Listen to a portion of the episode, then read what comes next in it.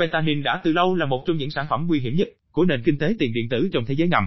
Trên thực tế, nguy hiểm đến mức thậm chí nhiều thị trường web đen đã cấm nó. Nhưng nghiên cứu mới cho thấy rằng, tiền điện tử đang đóng một vai trò khác trong chuỗi cung ứng loại thuốc viện chết người đó. Các nhà sản xuất hóa chất Trung Quốc đang chấp nhận tiền điện tử để thanh toán cho các thành phần fentanyl mà họ bán cho các cơ sở sản xuất thuốc gây nghiện hàng loạt ở các quốc gia trên thế giới. Và họ đang cung cấp nó không phải trên dark web mà ở chế độ xem công khai. Các công ty theo dõi tiền điện tử Elliptic và Chainalysis trong tuần này đều đã công bố những phát hiện mới cho thấy vai trò chưa được báo cáo đầy đủ của tiền điện tử trong thương mại fentanyl toàn cầu, cung cấp nguyên liệu bán buôn cho các nhà sản xuất fentanyl trên khắp thế giới. Các nhà nghiên cứu tại Elliptic đã tìm thấy hơn 90 công ty hóa chất Trung Quốc đã bán hóa chất tiền chất fentanyl và quảng cáo sản phẩm của họ trên web mở, 90% trong số đó chấp nhận thanh toán bằng tiền điện tử như Bitcoin và Tether. Các nhà nghiên cứu của Elliptic đã tiến hành phân tích chuỗi khối để kiểm tra các địa chỉ tiền điện tử mạng mà các công ty đã chia sẻ với khách hàng tiềm năng.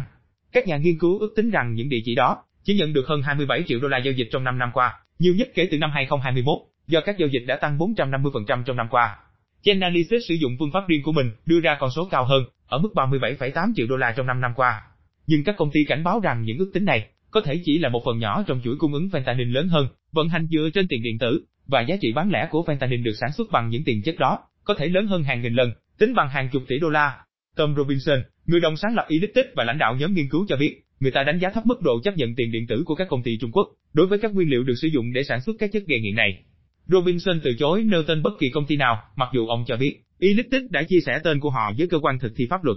Số lượng giao dịch tiền điện tử là rất lớn, và bạn chỉ cần một lượng nhỏ các nguyên liệu này để sản xuất fentanyl và các chất gây nghiện khác với số lượng lớn. Cả hai đều có giá trị thị trường cực cao và có khả năng dẫn đến số lượng lớn người dùng quá liều. Báo cáo của Elliptic lưu ý rằng, doanh số bán tiền chất trị giá hàng chục triệu đô la mà nó theo dõi trên các chuỗi khối có thể sẽ đủ để sản xuất một lượng fentanyl giết chết mọi người trên trái đất nếu được phân phối hiệu quả. Việc bán các chất dạng thuốc viện nguy hiểm như fentanyl trên các thị trường web đen như Zero và những người kế nhiệm như Alphabay và Hira đã khét tiếng trong hơn một thập kỷ. Nhưng trong những năm gần đây, thị trường web đen đã bắt đầu ban hành lệnh cấm đối với loại thuốc này. Loại thuốc có thể mạnh gấp 50 lần so với heroin. Mặc dù những lệnh cấm này đôi khi chỉ được thực thi một cách lỏng lẻo, nhưng chúng nhằm mục đích ngăn chặn cả tác hại mà chất này mang lại cho khách hàng và sự chú ý của cơ quan thực thi pháp luật đi kèm.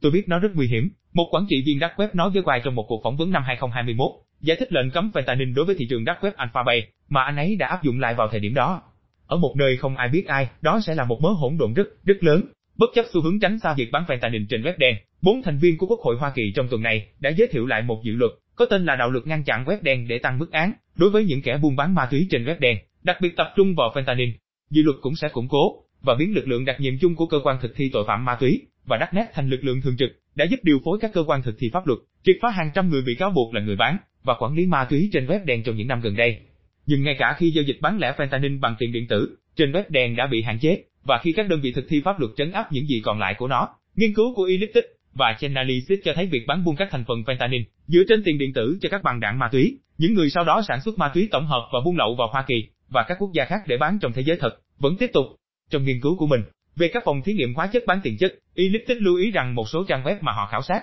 đã đề cập cụ thể rằng họ đã giao hàng cho khách hàng ở Mexico, và 17 phòng thí nghiệm cũng đã bán fentanyl thành phẩm, và các loại thuốc viện thậm chí còn mạnh hơn khác. Robinson của Elliptic lưu ý, trong một số trường hợp, các công ty hóa chất Trung Quốc đó bán các sản phẩm không phải tiền chất fentanyl, và ông thừa nhận rằng, phân tích chuỗi khối không thể phân biệt được sự khác biệt giữa doanh số đó và doanh số bán các thành phần fentanyl. Một số cũng bán tiền chất của amphetamine, methamphetamine và các loại thuốc viện khác.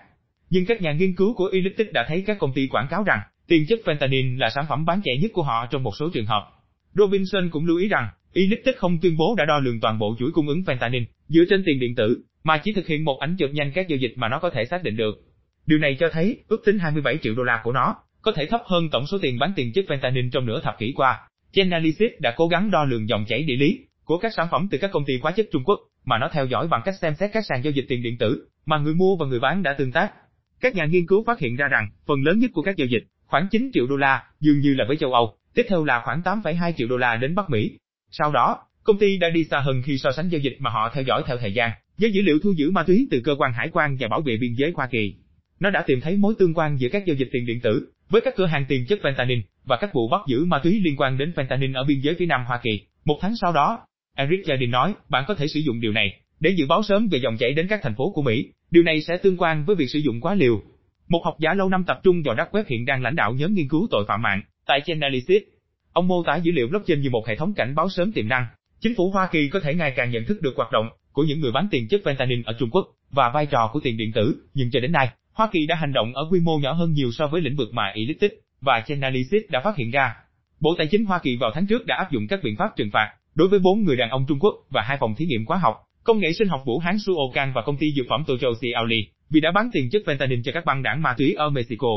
Ba trong số những người đàn ông cũng bị truy tố gắn mặt. Người thứ tư, theo thông báo của kho bạc, là một cộng sự đã chấp nhận thanh toán bằng tiền điện tử thay mặt cho một trong hai công ty. Quyết định của các công ty hóa chất Trung Quốc chấp nhận tiền điện tử cho việc bán thành phần fentanyl của họ có vẻ phản trực giác do khả năng của các công ty truy tìm tiền điện tử trong việc theo dõi việc bán các sản phẩm nguy hiểm và có khả năng bất hợp pháp trên các chuỗi khối. Nhưng Robinson và gia đình nói rằng, các công ty Trung Quốc có khả năng sử dụng tiền điện tử vì khó nắm bắt hoặc chặn, và họ có thể không đặc biệt quan tâm đến việc tiền có thể được truy tìm bởi các công ty phương Tây và cơ quan thực thi pháp luật, miễn là họ vẫn có thể tìm thấy một sàn giao dịch tiền điện tử, sẵn sàng rút tiền ra. Robinson nói, nếu một công ty ở Trung Quốc muốn chấp nhận thanh toán bằng tiền điện tử, không ai có thể ngăn cản điều đó xảy ra. Nhưng khả năng truy xuất nguồn gốc cũng tạo ra cơ hội gây áp lực lên các sàn giao dịch tiền điện tử để cắt tài khoản của những người bán tiền chất fentanyl mà Elliptic đã xác định. Trên thực tế, Elliptic đã thông báo trao đổi hàng trăm địa chỉ mà nó liên kết với các công ty hóa chất Trung Quốc.